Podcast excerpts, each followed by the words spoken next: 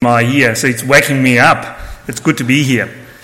Uh, uh, one apology um, uh, because my eyesight is uh, getting worse and worse, um, I can't read the, the Bible passage from the Bible that we've got in front of us.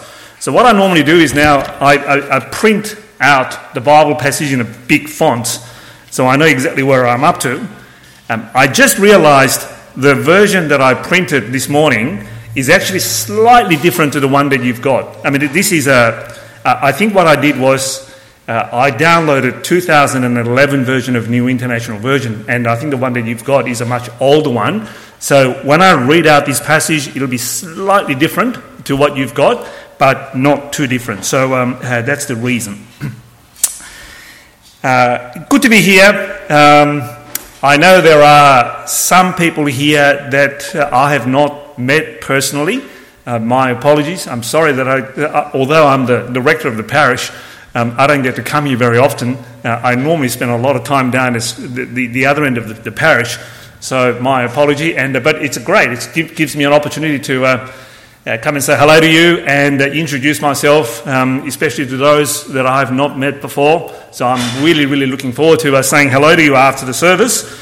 Uh, although I need to uh, duck off because uh, I now this morning I need to uh, lead the service as well as preach, so I can't stay here for too long. But whatever time that God gives me, I'd love to uh, to, to, spend time with you and, and, talk to you. So do please come and talk to me, and uh, I'll, I'll give me an opportunity to say hello to you. I'm going to lead us in prayer, and we're going to have a look at this passage together. So let's pray. Father, we thank you so much for your kindness, your grace your love that you so generously lavished upon us in our Lord Jesus. We thank you that your Spirit opened our eyes that we might see the glory of Him.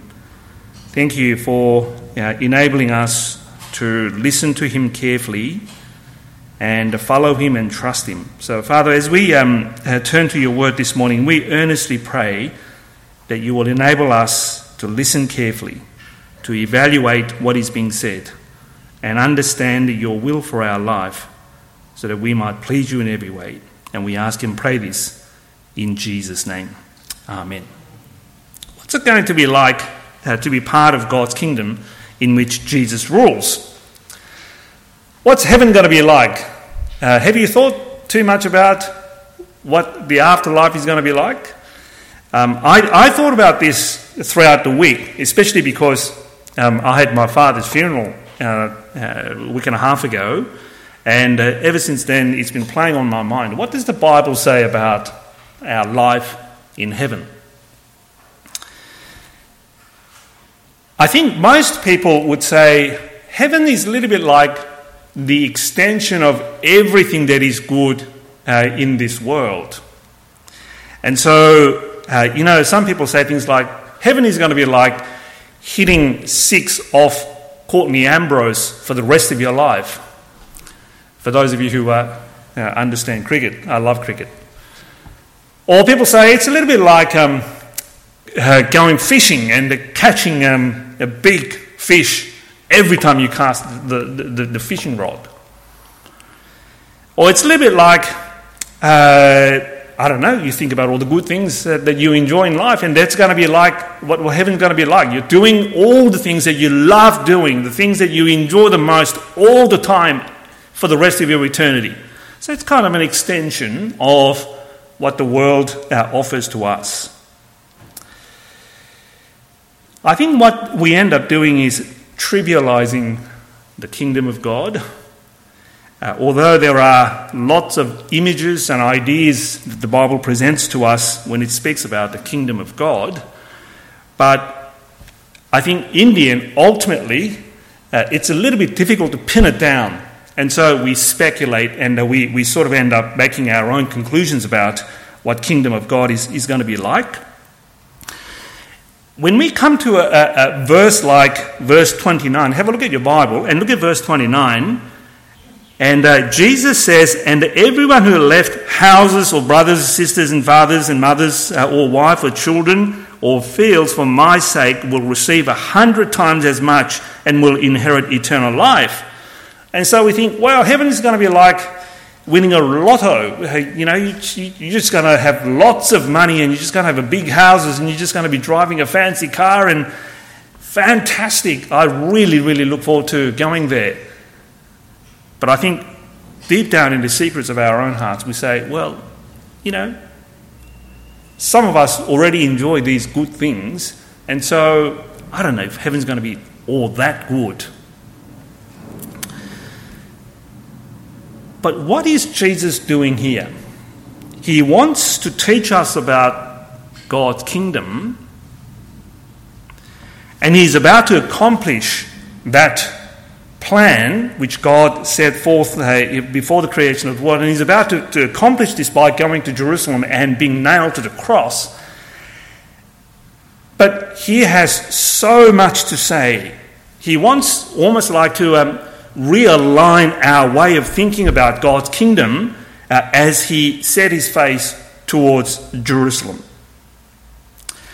Now, um, I don't know if you realize this, but um, uh, since chapter 18, uh, why, don't, why, don't, you have a look at chapter 18, verse 1? Um, you know, the, the disciples came and they, all of a sudden, out of the blue, uh, threw a question uh, at Jesus. He said, Teacher, who is the greatest in the kingdom of God or kingdom of heaven? Who is highly regarded? Who is valuable member in God's kingdom? So, chapter 8 in verse 1 is almost like a kind of a, a topical sentence uh, for the, the, following so many chapters, uh, all the way up to chapter 23, I say. Why? Because from chapter 18, every part, in, in each chapter, Jesus is reiterating this main point again and again and again, and he says, the first will, be, will become last, and the last will become first. If you want to be great in the kingdom of God, then you need to be like a servant. Um, Jesus calls his followers little ones. And so there are all these ideas uh, littered in this, in, in this part of the Bible. And I think what Jesus is doing is he's, he's trying to challenge us, he's trying to reshape our way of thinking so that we'll have a proper understanding of what, it's, what it means to be part of God's kingdom. And so, what does he do here? Well, uh, Matthew very kindly put two stories side by side. The first story, as we saw, is a story about little children. The other one is about a rich young man. And there's a reason why Matthew is putting these two stories together in this part of Matthew's gospel, as he's trying to, to uh, reshape our perspective on God's kingdom. There's a reason why he's doing this. So let's have a think about uh, this together. I think there are two very, to me, I don't know about whether it comes to you like this as well, but, but to me, it comes across a kind of an almost shocking thing uh, that, that Jesus says uh, in this part of the Bible. Have a look at verse 14. Is Jesus said, Let the little children come to me and do not hinder them, for the kingdom of heaven belongs to such as these. I find that shocking. I mean, I know um, I've read this so many times, and uh, whenever I come to this part of the Bible, I know exactly what is coming. But whenever I read these words, it shocks me still, all the time. The kingdom of God or kingdom of heaven belongs to such as these. And there are little children standing there, and Jesus is pointing to them. They are vulnerable, they're insignificant. I mean, children are pretty cute, some of them, not all of them. Um, they can be pretty cute, but they can be horrible too. Um, you know, it's true. They they poop, they cry, they throw tantrum. Um, I'm looking forward to having my grandchildren. Um, but they say the grandchildren are the ones that you love when they come, and you love even more when they leave. Um, Well, little children. It's not the first time that Jesus spoke about little children. Now, you'll notice um, uh, several chapters ago, Jesus already spoke about little children. So, what is the point that Jesus is making here? Well, the little children, I think, they're not necessarily innocent because no one needs to teach them to lie and they just know automatically how to lie. I think they are selfish. I mean, what else can you expect from little children? Um, they can't think about other people. That's what it means to be a child. It's all about them. But one thing that is clear and certain about little children is that they feel utterly vulnerable. You know, uh, when a child walks into a room full of adults and they have to look up, and everyone's talking about things that they have no idea what is going, what they uh, understand anything about what is going on. It is a terrible feeling uh, to be part of a company of adults. Um, and the kingdom of God is a little bit like that. Unless you realize how vulnerable you are, unless you realize how insignificant you are, you will not be able to go into the kingdom of God. I find it extremely, sometimes I find it a little bit, um, bit offensive, don't you think? It goes against the grain of everything that our society values. You know, uh, we educate our children, we, we want to um, uh, enable our children to grow up making most of their life. We want our children to become someone, something. We speak so much about self esteem. We, we, we, we think so much about finding meaning and purpose in life and, and making something of your, your, your life in order to contribute to the society. And, and we want, we rejoice when our children become successful in, in something that they do. But it's not just the children, isn't it? That's the kind of life that we aspire for ourselves. We, we want to be somebody. We don't want to be just someone who wastes our life and, and, and become unnoticeable. Um, in my sinfulness, uh, as I was doing my, uh, going through my dad's funeral, I thought about gee, I wonder what my funeral is going to be like. Who's going to turn up? Is it going to be like me and my wife and my children and that's it? How lonely and, and, and sad will that be? Uh, will there be people moaning and, and, and being sad because I no longer exist? And then you start thinking about, well, maybe I need to spend more time now winning friends and, um, you know, like uh, become more important in their, in their personal life. Maybe they'll come to my, my funeral after that. We all think about these things, don't we? And Jesus says, Friends, understand this. The kingdom of God belongs to people like these little children. Bang! It's sort of um, head on collision to how I normally think about my life here in this world. The second story uh, is no different. Now, it, uh, obviously, um, Matthew spends a lot more time um, on this story, so we need to uh, uh, uh devote uh, some p- p- part of our time this morning looking at this pas- passage in detail. Sylvia has already um, told us the story, so there's no, and, and we've already read the passage, so I'm not going to go through the, the, passage in detail, but I just want to point, point out a couple of things. What I find shocking in this part is verse 23.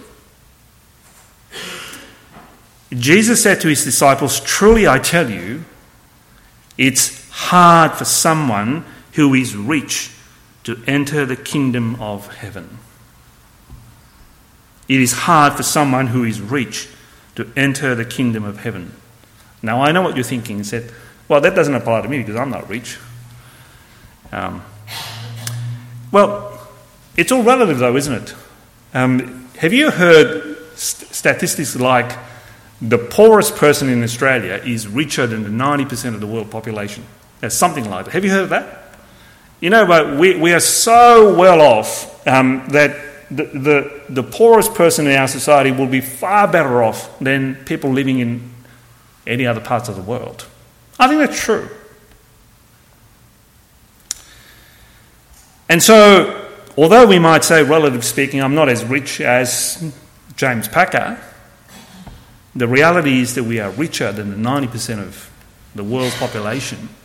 And Jesus says it is hard for someone who is rich to enter the kingdom of God. I find that really shocking.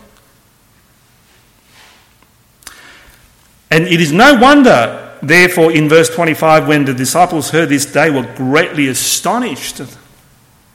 They said, Well, who then can be saved? Well, let's look at this, um, at this man. Let's see uh, what Jesus is doing with this man. Uh, what Jesus says to this man uh, in the earlier part of uh, the passage in verse 17 is a little bit enigmatic, don't you think?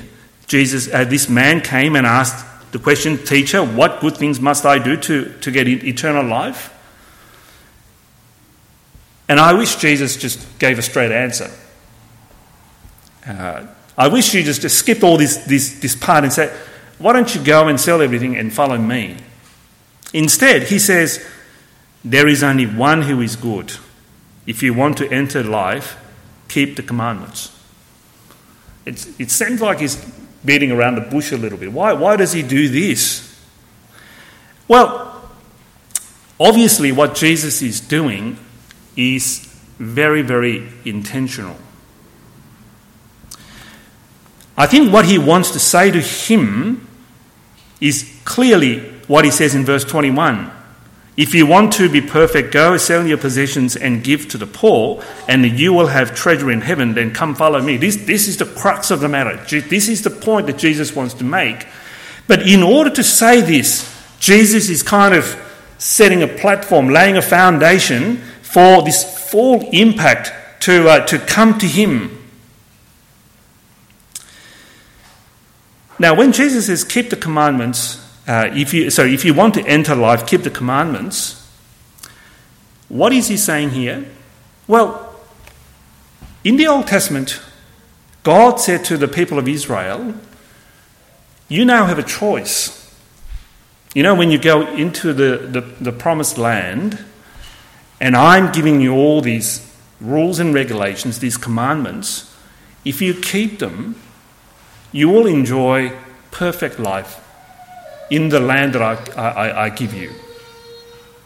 And he wasn't kidding. He wasn't, um, uh, he, he, he, he, wasn't speaking hypothetical kind of uh, uh, things. Uh, the way to live in God's kingdom was to listen to God and do his commandments. But as they do so, what would they realize? They would realize keeping commandments is actually, although it is a very, very good thing to do, it would be a very difficult thing to, to obey consistently. And so the law was designed to lead people to understand their failures, for them to understand that they need more than law to, to, to inherit God's life. And so the law, uh, if you're a law abiding um, uh, a faithful Israel person, then you would naturally come to understand that you need a Saviour. So, Jesus obviously uh, says, keep the commandments uh, if you want to have a life. Um, he's actually explaining to people of Israel, well, uh, if you do this, then you will actually come and, and see that I am the one who has come to, to save you from your failures. Now, this man responds by saying, Which ones? And notice how Jesus replies. He says, You shall not murder, you shall not commit adultery, you shall not steal, you shall not give false testimony, honour your father and your mother, and love your neighbour as yourself. What do you notice about this? He lists commandment 6, 7, 8, 9, and then he comes back to 5, honour your mother and father. And then he mentions something that is not part of the Ten Commandments uh, love your neighbour as yourself. It's from Leviticus. What's he saying here? Well, there are two things that, that, that is pretty clear. One, these things, in some measure, can be achieved. Yes, um, I, I, I do not steal. Yes, I do not commit adultery. Yes, I do not bear false witness uh, to people. Yes, I do what I, what I can to honour my father and my, my, my mother. And you might say, yes, I, I can comply with these things to a certain degree. And we are all like that, aren't we? Um, we, we can be pretty moral, pretty ethical.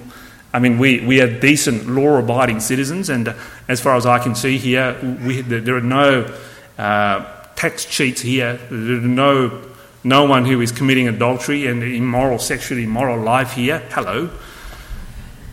Um, but Jesus is saying, well, that's not enough, is it? Because the person who understands the law would understand, first and foremost, you would love God with all your heart, with all your soul, with all your might, with everything that you've got. Jesus deliberately leaves out the first part um, of the, the, the, what the, the Old Testament law is about. Because he understood what was going on inside this man's heart. Did he really, truly love God with all his heart, mind, and soul? Or was there something else that was more important to him? And you know, the rest of the story is pretty clear, isn't it? Jesus exposes what truly lies in the heart of this man money. All the great possessions that he had was far more important than God. I mean, we can, you know, do all the external good things and pretend to be a good person. I can do that. You can do that. But what goes in our hearts, in our thinking, it's pretty difficult to be detected at times. But Jesus goes straight to the point, and he is exposing this man's true self.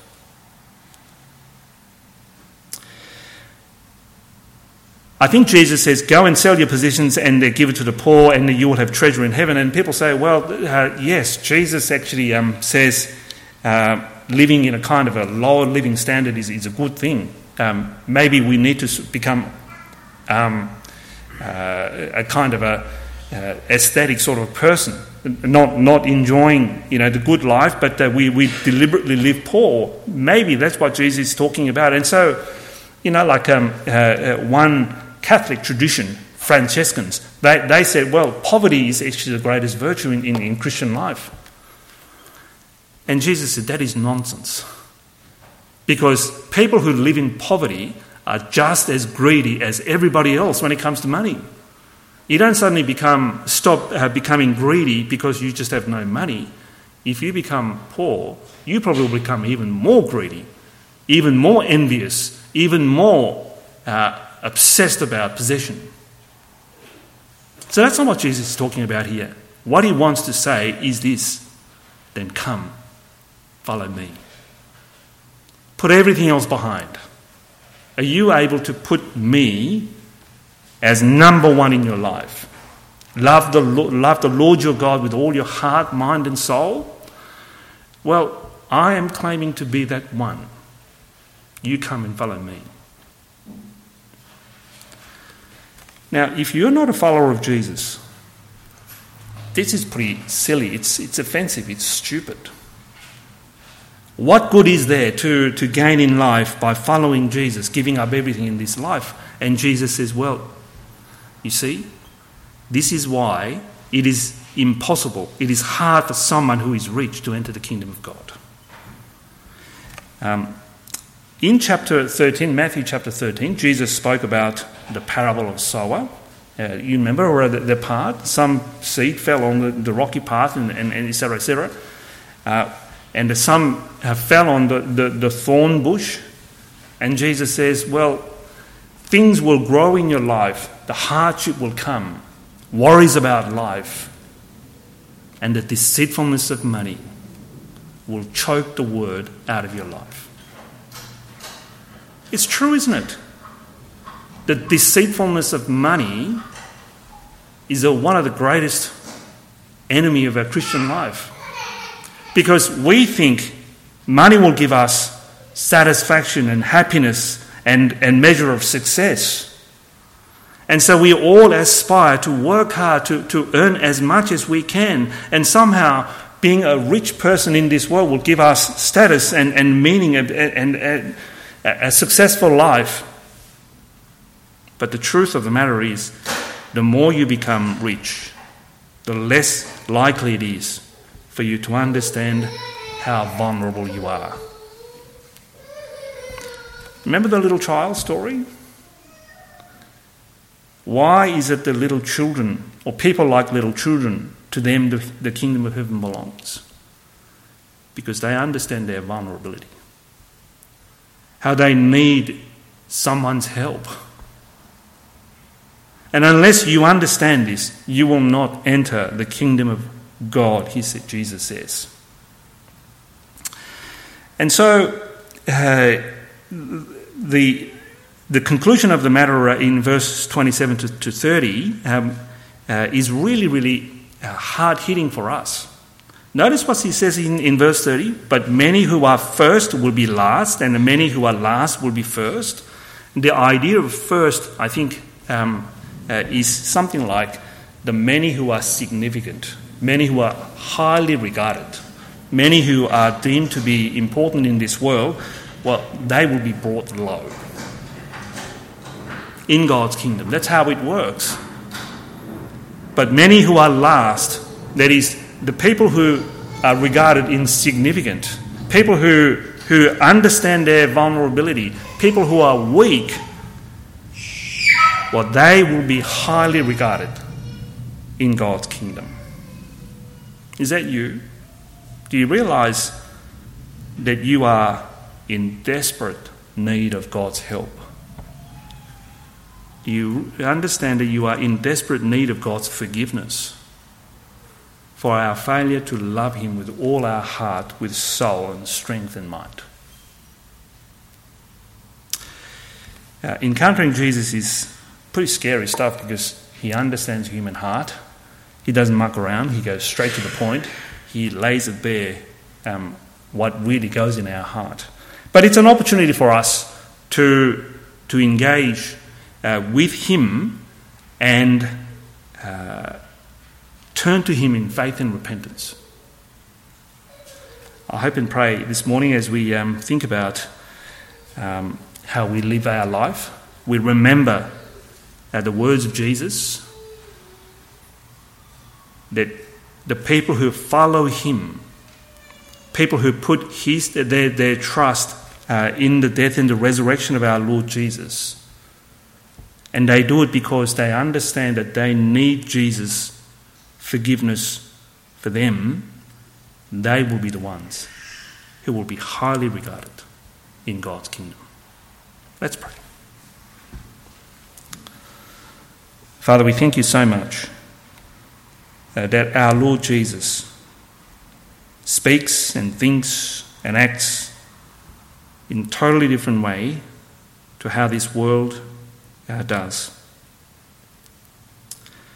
Father, we pray that uh, we would be so spiritually alert um, by reading your word that we might not get sucked into this world's way of thinking.